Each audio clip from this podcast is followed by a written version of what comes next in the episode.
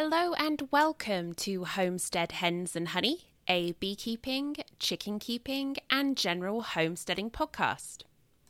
I'm your host, Gemma, and today I'm doing something a little different.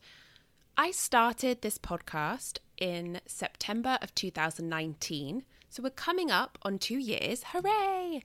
And since the first episode, I have never taken a break from the podcast. Well, I've decided now is the time.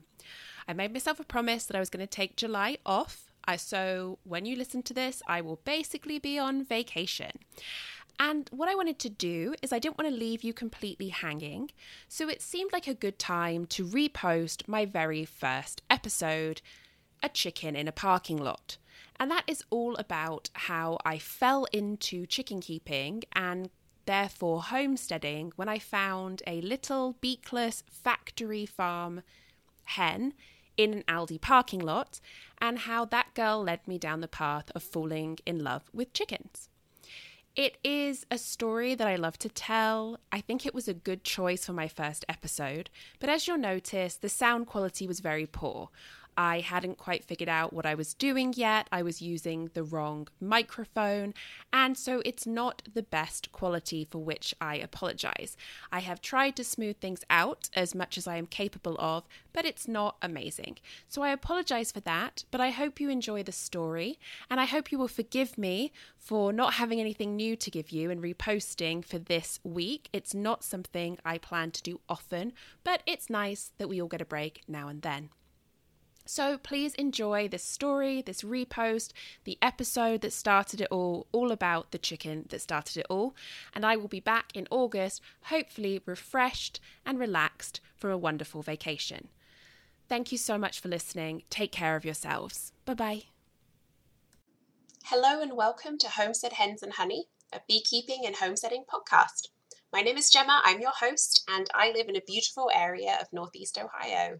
As you could probably tell, I'm not native. I am originally from England and I moved to the US about 11 years ago now. Sort of jumped around a little bit. I originally lived in Providence, Rhode Island. Um, I've also lived just outside Atlanta, Georgia. And now I live in a rural residential area by the Portage Lake State Park, which is a bit outside of Akron. I live here with my biologist husband and our menagerie of pets, which includes a large assortment of reptiles, 12 chickens, two whippets, and a retired racing greyhound. At the time of this recording, which is September 2019, I have three honeybee hives. Today, I'd like to talk a little bit about how I fell into chicken keeping. It's something that I'd always known that I wanted to do. I imagined myself having a little flock of hens. I bought all kinds of books with information about different breeds, what kind of eggs they lay, what colored eggs they lay, whether it's better to start with little baby chicks or to get pullets, which is a young female chicken, and whether I wanted to risk having a rooster or not. So I did my research, I read as much as I could, and I started imagining what this flock would look like. I imagined my coop. It was going to be huge, something that I could walk into to make cleaning it easier. I really wanted it to have a red roof, for instance. I wanted it to be beautiful to look at and completely functional. It would have the perfect amount of ventilation, enough to keep things fresh and to prevent humidity buildup in the winter, but not so much that it was drafty and that my chickens would get frostbite in their combs during cold Ohio winters when the snow and frost is heavy on the ground. I thought about how I might predator proof the coop and also a run because I quickly learned after moving into my current home that we have a huge amount of hawks in the area, as well as raccoons, uh, coyotes, and sadly, uh, neighborhood stray dogs that like to come onto the property. So, as I'm getting all these books together, I'm having a great time imagining exactly what my flock's going to look like. Well, not long after I actually bought this house, which is about two years ago now, I was in downtown Akron grocery shopping when I happened to see something pecking at the ground at the bottom of a tree. I stopped to look because I'm absolutely animal mad and I'm always on the eye out for various critters. And I realized that it's a chicken. And I was just absolutely flabbergasted. Um, anyone who's local to Akron, Ohio, might know of the Aldi that's on South Main Street. It's a very sort of built up area. Um, there are some homes there, but they don't really have any gardens. Uh, there's definitely no space for chicken coops. It's uh, there's a fire station right nearby. It's not where you would expect to find a little chicken. And I did have a, a little look around just to see if maybe I'd overlooked a tiny coop and this was just some little escape artist. But not seeing anything, I decided, okay, I will grab this chicken and see what happens. So I take a closer look at this little bird, and it's sort of a creamy brown colour with some white base feathers. There's something going on with its beak that I can't quite identify because I couldn't get close enough. And it had this big showy red comb. So in my wisdom, I decide that this must be a rooster because as far as I know, roosters have these big combs. So I decide that this is a rooster and his name is Bob. So I start looking at Bob and I decide that Bob's going to have to be picked up. Well, Bob was not interested in being picked up. Bob was not keen at all on me trying to catch him. So we end up running around and around this tree much to my embarrassment. And I'm really glad in hindsight that it was so early in the morning that there weren't enough people to watch. Although there was one person who actually pulled his car over to watch the hilarity of me chasing a tiny rooster around a tree. I finally decided that I'm not going to catch this Bob, but I could potentially outsmart Bob. So what I did is I grabbed some dried leaves that were on the ground because we were deep into autumn, sort of heading towards uh, winter. So there's you know, plenty of dried leaves, and I crumbled them up in my hands. And I start acting as if it's food, and this caught Bob's attention. So I'm, you know, pretending I have food and like sprinkling little bits of it on the ground, you know, being very calm and still. And eventually Bob gets close enough to me that I'm able to scoop down and pick him up. Well, my first thought was, wow, Bob doesn't weigh very much. I was really surprised at how light Bob felt in my arms.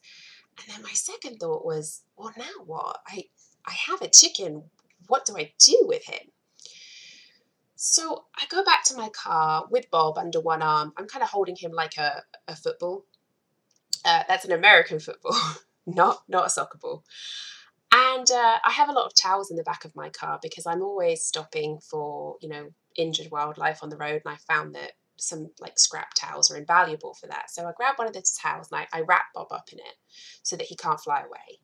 And I have those reusable cloth grocery bags and I popped Bob in one of them, wrapped in the towel, and I very loosely tied the top so his little head could poke out, but there was no chance that as I'm driving around, I'm going to have a rooster flapping loose in the back of my car. So here I am, I have a rooster, he's in a grocery bag, and I'm in downtown Akron. So what I do is I grab my cell phone and I call the Summit County Animal Control, who tells me, oh, you have to call Akron Animal Control. So I call Akron Animal Control and I ask them what I'm supposed to do. And they say, well, we don't take farm animals. So you'll have to find someone else. So I'm sitting in my car and I'm Googling.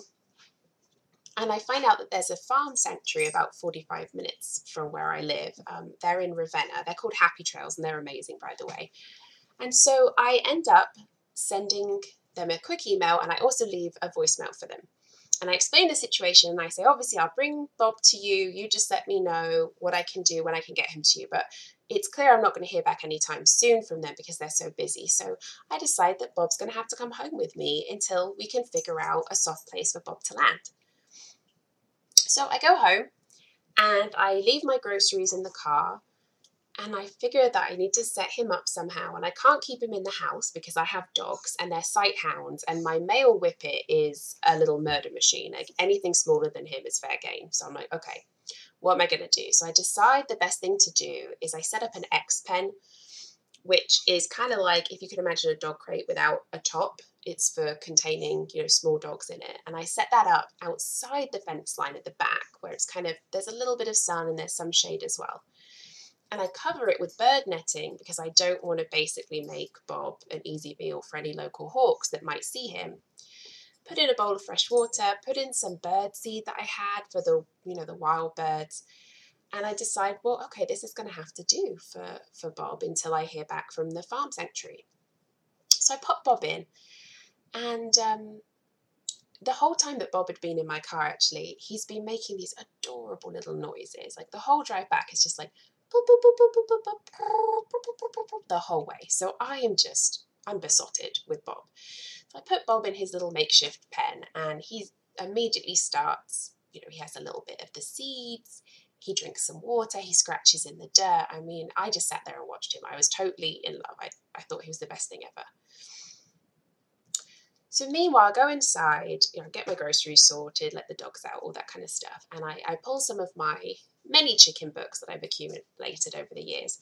And I start looking at sort of basic chicken care guides to make sure I'm not doing anything you know, grievously wrong. And while I'm going through all my my books, I hear back from the farm sanctuary. They call me back, and the woman I spoke to was very nice, and she basically apologized and said that there was no way that they could take Bob because they'd actually just been involved in a um, a cockfighting ring seizure, and they had over a hundred roosters, and they were at maximum capacity.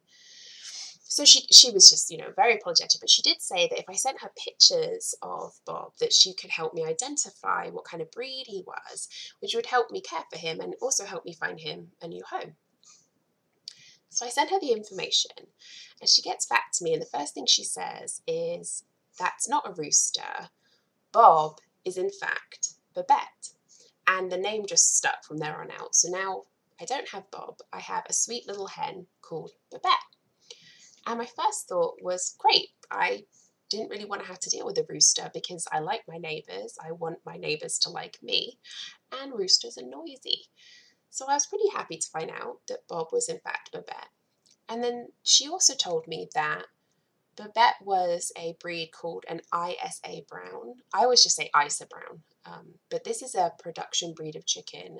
It's used, if you've ever had a brown egg from the grocery store, it very likely came from an ISA Brown chicken. And um, she thinks probably what happened to Babette is that Babette was on a truck on the way to being culled and fell off somehow, and that's how I found her. And that would make sense because she was right near a uh, on ramp to the interstate. So I could I could see that happening.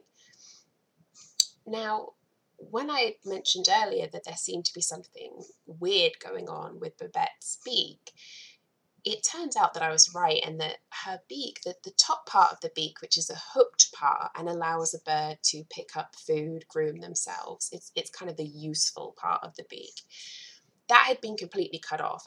In fact, they cut it back so far that she had maybe three millimeters of beak after her nostrils. And this is pretty standard practice in factory farming. The reason they do it is that in a, a, factory farming egg production situation, you have hundreds and hundreds of chickens crammed into confined spaces. And when birds are stressed, they will peck at each other as well as themselves. And if you leave them to it, they can actually kill each other and even themselves. I've read awful stories of parrots that have been treated so poorly that parrots have chewed through their own skin and flesh and inadvertently killed themselves. And chickens are much the same way. So a factory farm just cuts the beak because that way they can't hurt each other and they don't have to improve the conditions. They can keep them in those terrible conditions and the chickens won't hurt each other, so they're happy with it. It's likely that Babette was going through her very first molt. Um, a molt is when a bird, in this case a chicken, sheds all her feathers and produces new ones. And chickens will go through their first molt at about um, 12 to 18 months of age, so quite young.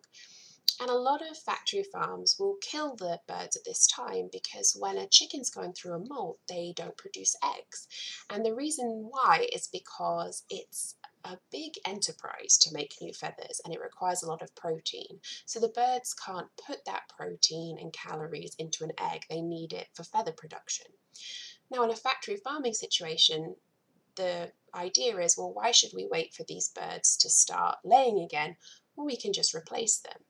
So a lot of factory farm animals will be killed around 18 months of age when they're still young birds, they still have a lot of life left because they're no longer productive enough. Well, Babette apparently is one of the lucky ones. She must have fallen off this truck. She's quite small, so my husband's often joked that uh, she slipped through like a little gap or something and went tumbling into the road. And it's entirely possible because having seen other ISA brown chickens since, she was definitely a small girl. So I have all this information in front of me and I'm trying to decide what to do. Now, while all this was going down, I, I'd sent a text message to my husband. I thought he'd find it funny. I'd posted on Facebook because I knew my friends would find it hilarious that I had somehow managed to find a chicken in downtown Akron because that's kind of how I do things, I guess. And obviously, all my Facebook friends are telling me, "You have to keep this chicken. She's so cute. You you know you have to keep her." And I did want to keep her because I'd always planned on having chickens and I'd totally fallen in love with her. She was so cute. And finding out that she'd had kind of a rough life and maybe she'd been saved from being culled, you know, it softened my heart even more. So I had to decide how I was going to keep her. And one thing I did know is that it was getting cold. We were going into winter and I didn't have a coop set up. Well, I'm very, very fortunate to have amazing friends, and one of them put me in touch with a friend of hers who keeps chickens, heard about my situation through her and said, Well, why don't I take Babette? I'll look after her, I'll foster her, and when you have your coop, you can come get her. So this was perfect. And I ended up driving, it was a bit over an hour with Babette and dropped her off in this foster home. The woman who took care of her is amazing. We're still close today. We still talk on Facebook and keep up with each other's lives, and I'm very grateful to have met her she ended up actually fostering Babette as a house chicken, and this has made Babette the sweetest chicken on the planet. She quickly learned that people were the source of all things good and delicious and comfortable, and ended up just being a sweetheart. So while Babette is safe and warm being a house chicken, I did some research and I was able to get hold of a small coop that was made by a local carpenter.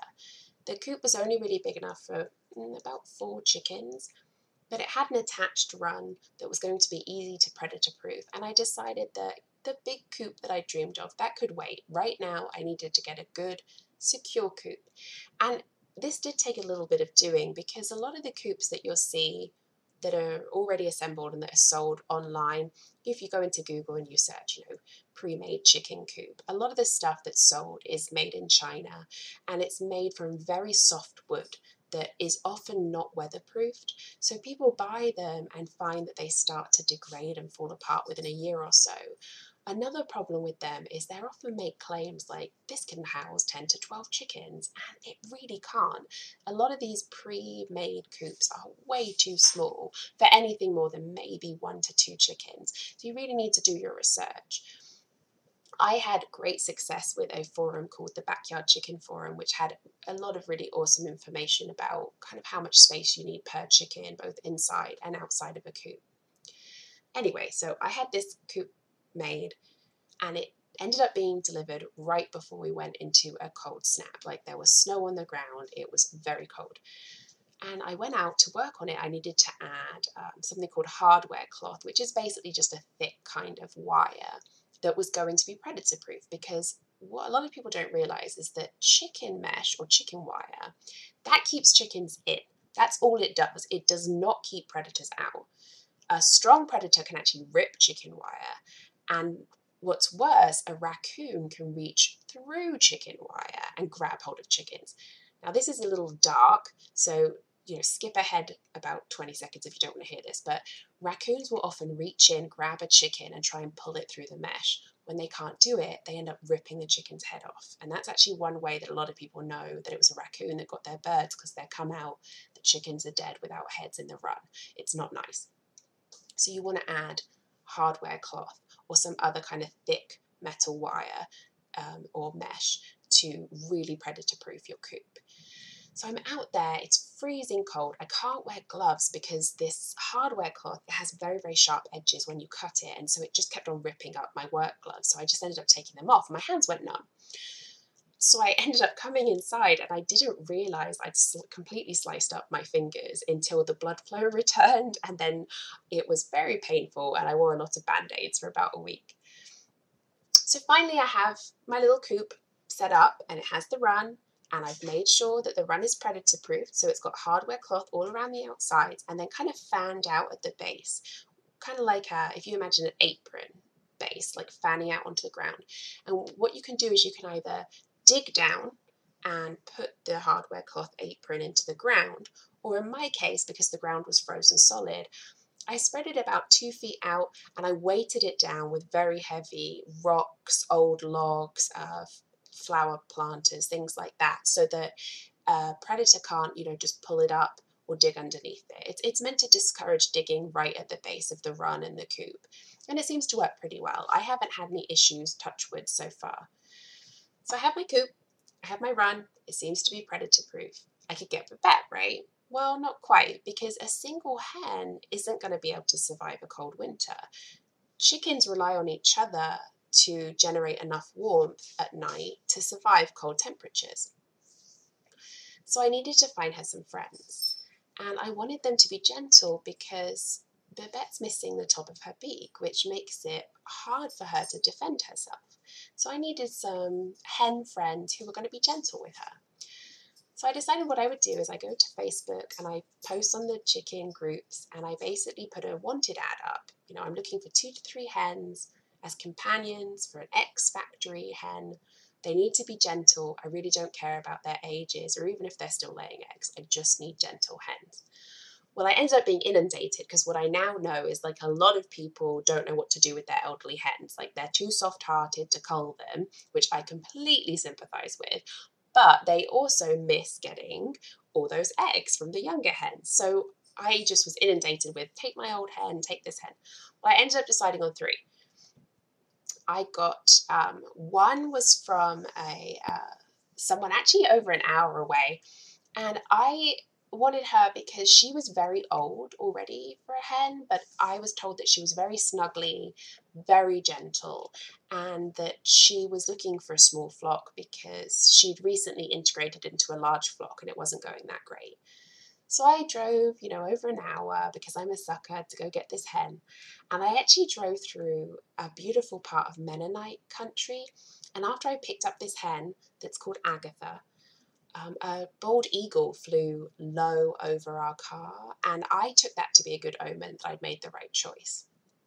So I bring Agatha back, pop her in the coop, and then I went back out again with a little cat carrier. And I met a woman who was just a town over. And she had two ISA brown, slightly older hens in the kind of two to three year age range. And they were called Meatbutt and Peckington, and they'd been named by her four year old, so I didn't have the heart to change their names. Meatbutt was, well, she still is. Meatbutt is the noisiest hen I have ever met. Uh, actually, interestingly enough, Meatbutt very quickly became head hen and she was so bossy and so in charge that she started growing a spur like a rooster would on one of her legs. And I looked into this, and this isn't uncommon. Older hens can sometimes take on the rooster role. They will look out for danger, they're very loud, they're very bossy, they're very in charge of the other hens, and sometimes they take on physical features of roosters as well, which I thought was awesome. She is laying eggs, but not as frequently, so it, it appears to be something that happens to older hens because of hormones. I sometimes think about it as sort of a chickeny menopause that can trigger something different like this. But anyway, so I put my three girls in. So I now have Agatha, Peckington, and the noisy Meatbutt. And I ended up putting them in their new coop during a snowstorm. So I basically wished them an easy night, crossed my fingers, hoped for the best. Well, the next morning, they're all out in the run. They are, you know, scratching at the dirt or scratching at the snow and the dirt. And I was delighted. You know, here I have my little flock, and they're all ready for Babette to come home. The next morning, I see two girls in the run, and it's Agatha, who is easy to identify because she has the fluffiest butt, and Meatbutt, who is also easy to identify because she yells at me constantly. But where was Peckington? So I open up the coop and I find that Peckington has died. Now, this absolutely crushed me. I immediately started to think, what did I do? what went wrong? Is it too cold? Do I have the wrong food? Is there not enough water? What happened? Well, I'm one of those people, I very much believe in necropsies. Now, a necropsy is basically an autopsy for an animal. It's where you go in, you open up an animal, and you look for signs of diseases and basically a cause of death. And I decided that I was going to do this necropsy myself. Now, I have um, a little bit of experience with kind of off the wall stuff like this. And my husband's biologist, he's performed plenty of animal surgeries. We talked about it. I found instructions in a book that I have that I will actually mention later. And I ended up in my garage performing a necropsy on poor Peckington. It was somewhat of a relief to find that the cause of Peckington's death had absolutely nothing to do with me and nothing to do with her previous caregiver what had happened is that she had an infection of the reproductive tract that had led to a tumor like growth that had just got bigger and bigger and bigger until it was pushing up against her intestines and preventing the movement of food and feces. And in fact, it looked very much like the growth had finally ruptured, probably causing shock and then sepsis, leading to a quick death. Now, this kind of reproductive tract infection is incredibly common in chickens and particularly production breeds because they've just been bred to produce so many eggs over time that they almost have a hyperactive reproductive system. So this isn't uncommon at all. And very much like reptiles, which remember birds are closely related to, you often won't know your bird is sick until it's unavoidable. They can't hide it from you anymore. And this is kind of a prey response where they don't want to look weak. They don't want to be picked out as the weak one. And I've actually learned since that um, if a chicken displays abnormal behavior around the flock, the flock will turn on them. So there's no way that her previous owner could have known about this. There was no signs that I could have detected. It was one of those terrible things that happened, but it it made me feel a little bit better. I, I hadn't immediately messed up. I hadn't done anything wrong. It was one of those terrible things. So, you know, I laid Peckington to rest after this process and I decided that I was going to go ahead and I was going to bring Babette home. Now, the tricky question with bringing Babette home is how do I introduce her to this flock? Because you can't just put a brand new chicken in with a flock, an established flock, even if it's just a flock of two because they'll they'll peck at her, they'll pick on her, they'll want to make sure that she doesn't think she's in charge. So what I decided to do is I would attach Babette's X pen up against the run. So the chickens could see each other and they could kind of interact a little bit, but no one could really attack the other one. And it gave them time to get used to each other. And then at night, what I would do is I would put Babette in a little cat carrier and I would put that into the coop so that she would have the body heat from the other two chickens, and they could smell her and get heat from her as well, but they couldn't attack her overnight. This went really, really well, and it wasn't long at all before I had a perfectly integrated little flock where Meatbutt was on top, Babette was kind of second, and Agatha just wasn't interested in any of it and was happy just doing her own thing it was a very, very special moment for me when I came out one morning and I saw my three hens all happy, you know, scratching around together, eating together, just a little integrated flock at last. It was wonderful. I should say as well that um, once Babette got through her molt, she started laying eggs again. Meatbutt was laying eggs, and even Agatha, the extremely elderly chicken, started laying eggs. So I was thrilled. I was thinking that I might not get eggs from this little flock because you know, Babette had a rough start. I knew Meatbutt was laying, but not as frequently. And then Agatha's really old, so I don't expect her to lay. But here I was, I was getting, you know, even in winter, I was getting three eggs every couple of days, which is excellent. So these chickens just really made it clear to me that I did want to have a big flock. And it was not even a year, it was about 10 months after I had these girls that I ended up getting my big, beautiful red roofed coop. Um, the sad part of this story is that not long after I had the coop, and I had it delivered because that's just well past my building abilities.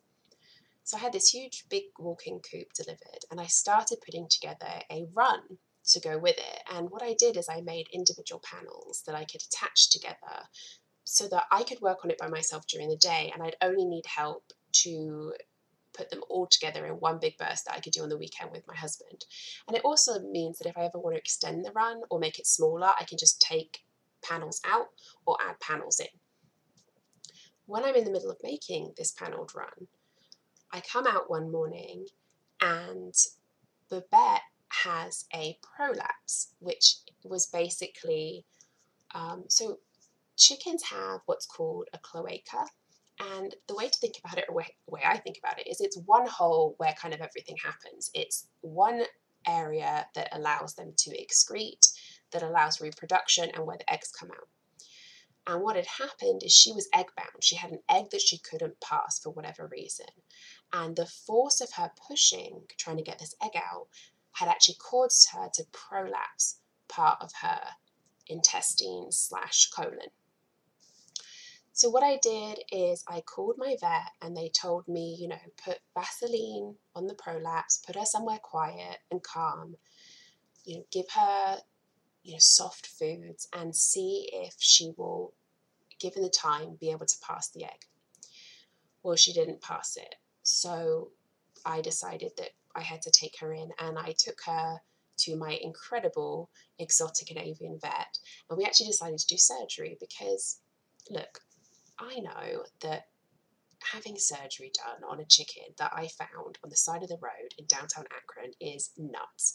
I know it doesn't make any sense. I know it's crazy, but I was madly in love with this chicken.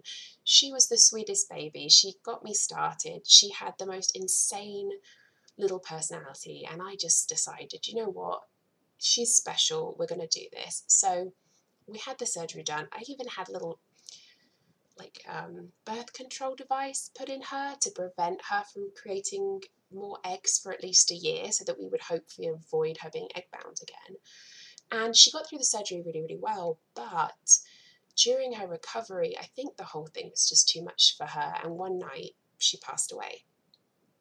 And I was crushed. I mean, absolutely devastated. If you had told me, Gemma, one day you're going to be sitting on your sofa ugly crying over a little foundling hen, I would have okay, actually I would have believed you know that's fair enough. That does sound like something I would do. But still, it was it was very upsetting and um I still miss her actually very, very much. And I just hope that the 10 months that I had her, where she finally got to be a chicken, she got to be outside, she got to live with other chickens, she got to be part of a flock, she was cuddled and fed special soft food that she could pick up and just treated like a little queen. I really hope that that made a difference for her, and I, I like to think it did. But on a happier note, anyway, um, once I had my run set up, even though it was hard to admit that Babette would never be part of this new flock, I decided that now was the time that I needed more chickens. So I drove out to someone who was looking to sell eight hens. She actually has a huge flock of over 100 birds that free roam on her farm. So these chickens are a little bit more flighty and I see a lot more natural behaviors in them. You know, they they have a more rigid pecking order. Uh, they, you know, they dig more, uh, they nest more. They're just almost like little wild chickens, and I, I just love them. So I ended up bringing those home and I slowly did another slow introduction of now Agatha and Meatbutt into the big flock, and eventually, you know, everyone settled in. I was surprised because Meatbutt immediately lost her queen status and actually has ended up quite low in the pecking order. So she might have been tough and potentially turning into a rooster, who knows, when she had just a couple of hens. But when she faced up against younger birds that were used to fighting for pecking order, she did not do that well. She is now very happy. And what's interesting is that now she's part of a lower pecking order, she doesn't yell as much. So I used to wake up every morning and I would hear her making the most awful noises out there. Um, I'm going to do an impression. I hope this isn't too loud on the microphone, but this is what Meatbutt sounds like.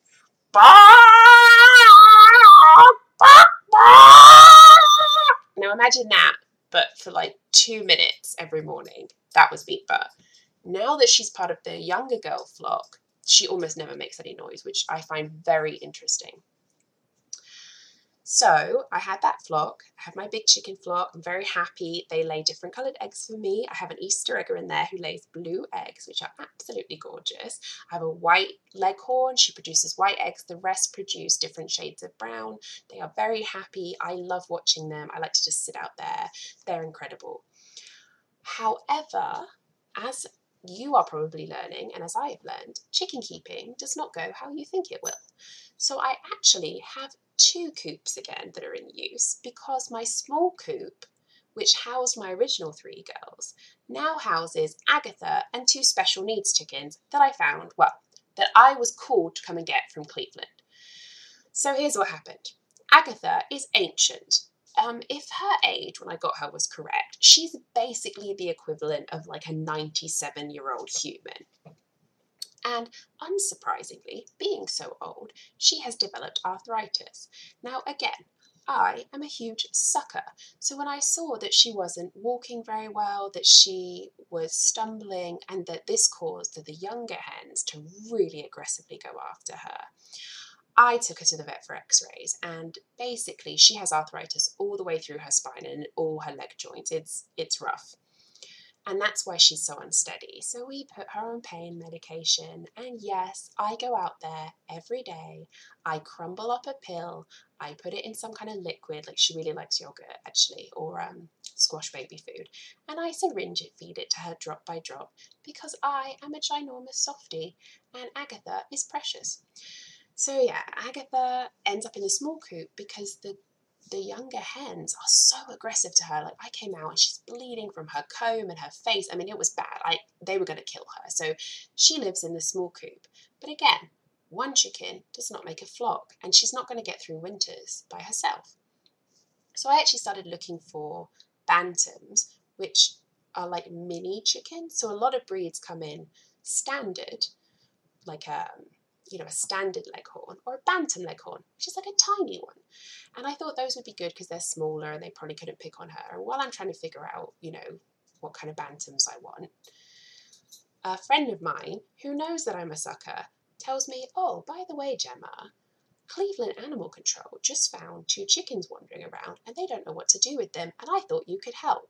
So I'm like, oh, Lord, okay. So my first thought is, oh, I don't really want any more chickens right now because I just got these new eight chickens, and my husband's probably thinking that I've got way too many chickens. So I thought, oh, okay, I'll offer to pick them up and I'll take them to the farm sanctuary because these were definitely hens. And the farm sanctuary that I mentioned earlier is often looking for hens to be companions to the roosters because roosters can't really live together usually, but obviously hens and roosters go together very well. Well, she sends me pictures of them, and not only are they ISA browns like Babette, but they have cut beaks like Babette, and they have big, crazy, showy red combs like Babette. So my poor little broken heart that's still mourning Babette is immediately telling me we have to have these chickens. So I drive into the city with my trusty little cat carrier and I go pick these girls up, and they are a disaster. Well, firstly, if you can imagine it, like I get there and it's like I'm the most crazy person they've ever met. You know, they're all meeting me. Oh, you're the chicken lady? You're the chicken lady? Oh, okay. Oh, come back here. You keep chickens, huh? Huh, chickens, that's weird. I'm like, okay. And um, they finally take me into the very back of the facility, and those metal pens that they keep, you know, dogs in, that's what they've got the chickens in. And the chickens have knocked their food and their water everywhere. It stinks like a farm back there. And in the corner of each uh, little cage is an egg. So these girls are still laying eggs, bless their hearts. Well, these girls are encrusted in the food that they've managed to knock everywhere, not to mention their own feces. And I don't think that's not on the animal control. I think they came in that way. I could not bear the smell. It is honestly one of the worst smells. It so when I was younger and I lived in England, um, we used to ride our bikes all around the area, and there was what we call factory farms in England that keep poultry. We call them batteries, and um, we used to drive our bikes down this one road, and it had a battery um, factory situation, and you could smell it as you're coming down. Like the smell was just overwhelming, and that's what these girls smelled like. So I'd originally put them in my back seat, but I pulled over. I put them in my, I have like an open boot because it's an SUV.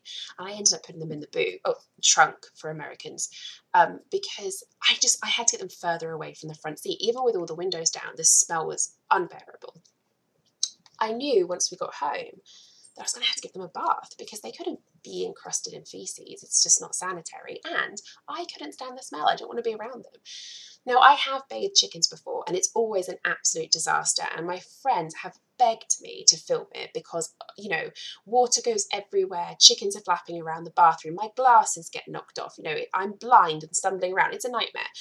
Well, this actually didn't go too badly. I think because the girls were just so in shock about what had happened to them. Like, you know, one minute they're in a factory, the next minute they're wandering the streets of Cleveland, then they're in, you know, metal cages, and now this crazy chicken lady has grabbed them, told them how much they stink, and dunked them in hot water.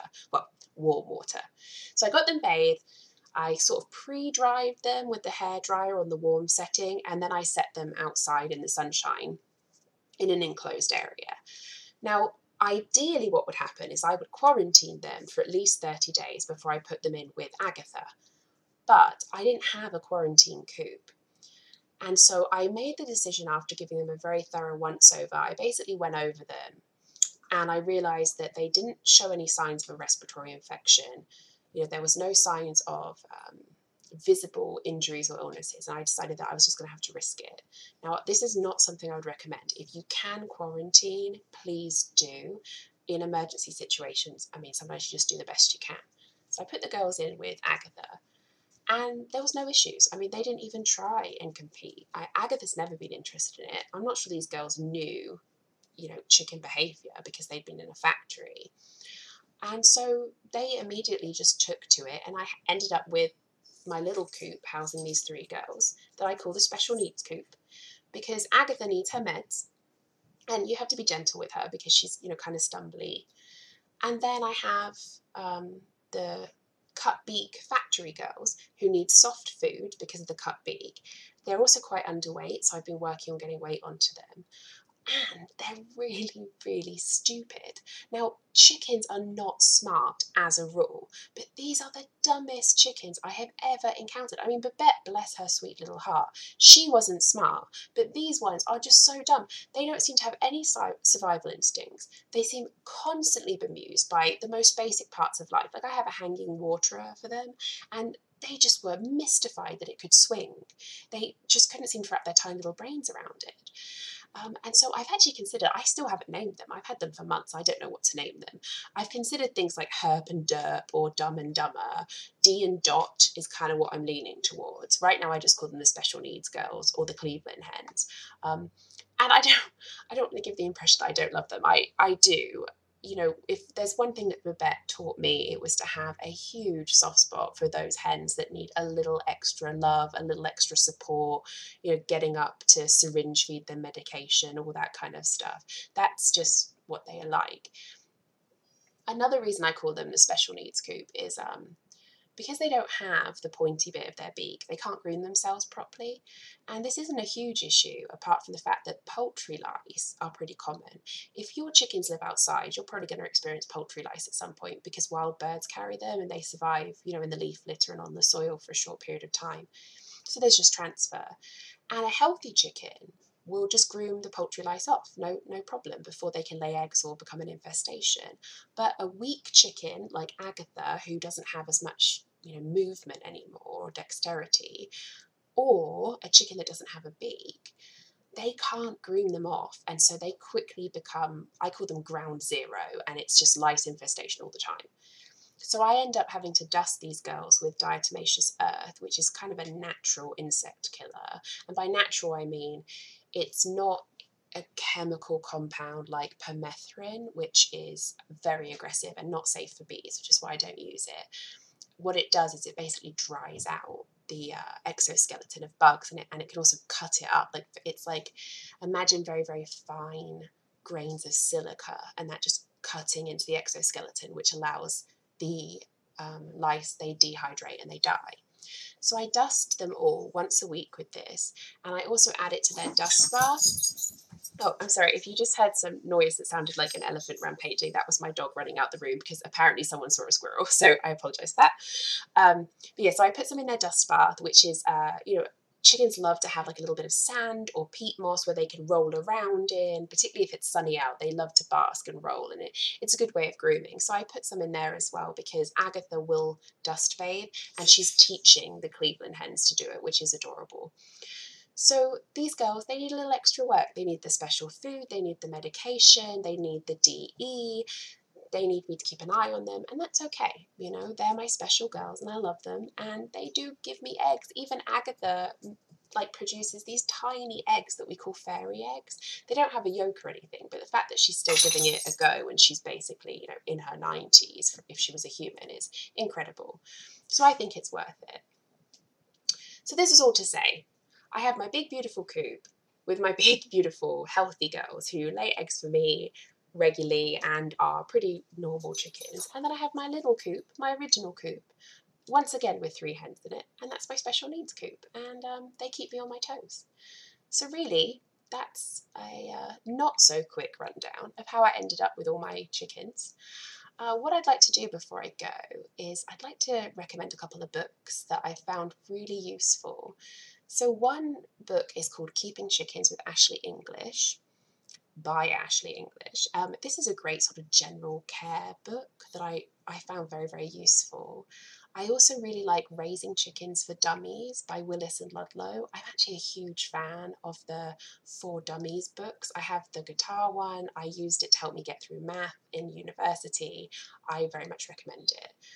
My absolute number one book, if you're going to buy any book, the one that you should get is the Chicken Health Handbook by Gail Damerow. This is an incredible piece of literature which basically goes through any kind of ailment your chicken can get from bumblefoot to staph infections. It covers everything. I actually learned how to do the necropsy that I mentioned previously in this episode because of this book. It has pictures, it has a lot of information. It's just absolutely amazing. I refer to it so much and I just love it and I do really, really recommend it. For books for just like you want to have some fun, you want something enjoyable, not necessarily a how to guide. I really like Free Range Chicken Gardens by Jessie Bloom, which is a beautiful book. It has amazing photographs in it, and it's so much information about gardening for chickens and with chickens. Chickens are a great form of natural pest control because they eat all kinds of bugs, including slugs and ticks. So she goes into kind of how you can use your chickens to keep your gardens healthy which I really, really liked. And I also like How to Speak Chicken by Melissa Caughey, which is a delightful guide to social interaction amongst a flock. It's absolutely adorable. I think she's a fellow crazy chicken lady, and I love it and Once Upon a Flock by Lauren Scheuer, which is a little book with author illustrations that details her personal journey getting chickens and the special chickens that she found and how they've changed her life and how they've affected her. And I just love it. It's, actually one of the very, very first books I ever found at the library and uh, on chickens and i just i absolutely adore it it's a little hard to find now but you can get used copies through amazon so i would definitely check it out if you can so those are just some recommendations that um, I think could be potentially useful. I just want to thank you so much if you got through this long-winded account of how I got into chicken keeping. Uh, thank you so much for listening to my podcast. I hope that you enjoyed it very much and that you'll join me again. Uh, you can find me on Instagram at Homestead Hens and Honey. You can email me at homesteadhensandhoney at gmail.com. And you can also find me on Twitter at homesteadhens. Um, I, if you came here via my blog, you'll see that um, I will always have a blog entry that corresponds with uh, each episode, and that's a good way for me to add additional information and share photos that maybe I didn't put up on my Instagram. So I hope that you enjoyed reading the blog post. And if you came here through a podcast app, I hope you'll check out my blog, which you can find through my other social media accounts that I just mentioned. Um, I do have larger pictures. It's also a good reference if you didn't, if you can't understand my accent and you don't know what I just said about those books and you want to see, you know, them written down somewhere. then there's a good way to find it. Uh, you could just go onto my blog there. So, next episode, I'd actually like to talk about how I got into beekeeping and my introduction to the European honeybee. And that's going to be sort of a, a little guide you know, what is a honeybee? How is a honeybee different from other bees? Why do people keep them? How do they keep them? You know, all that kind of information. So if you're interested in beekeeping or you just want to listen to me talking in this British accent, please join me again for episode two. I would so appreciate it. And remember, go out there, hug your hens, and then wash your hands. Thanks very much.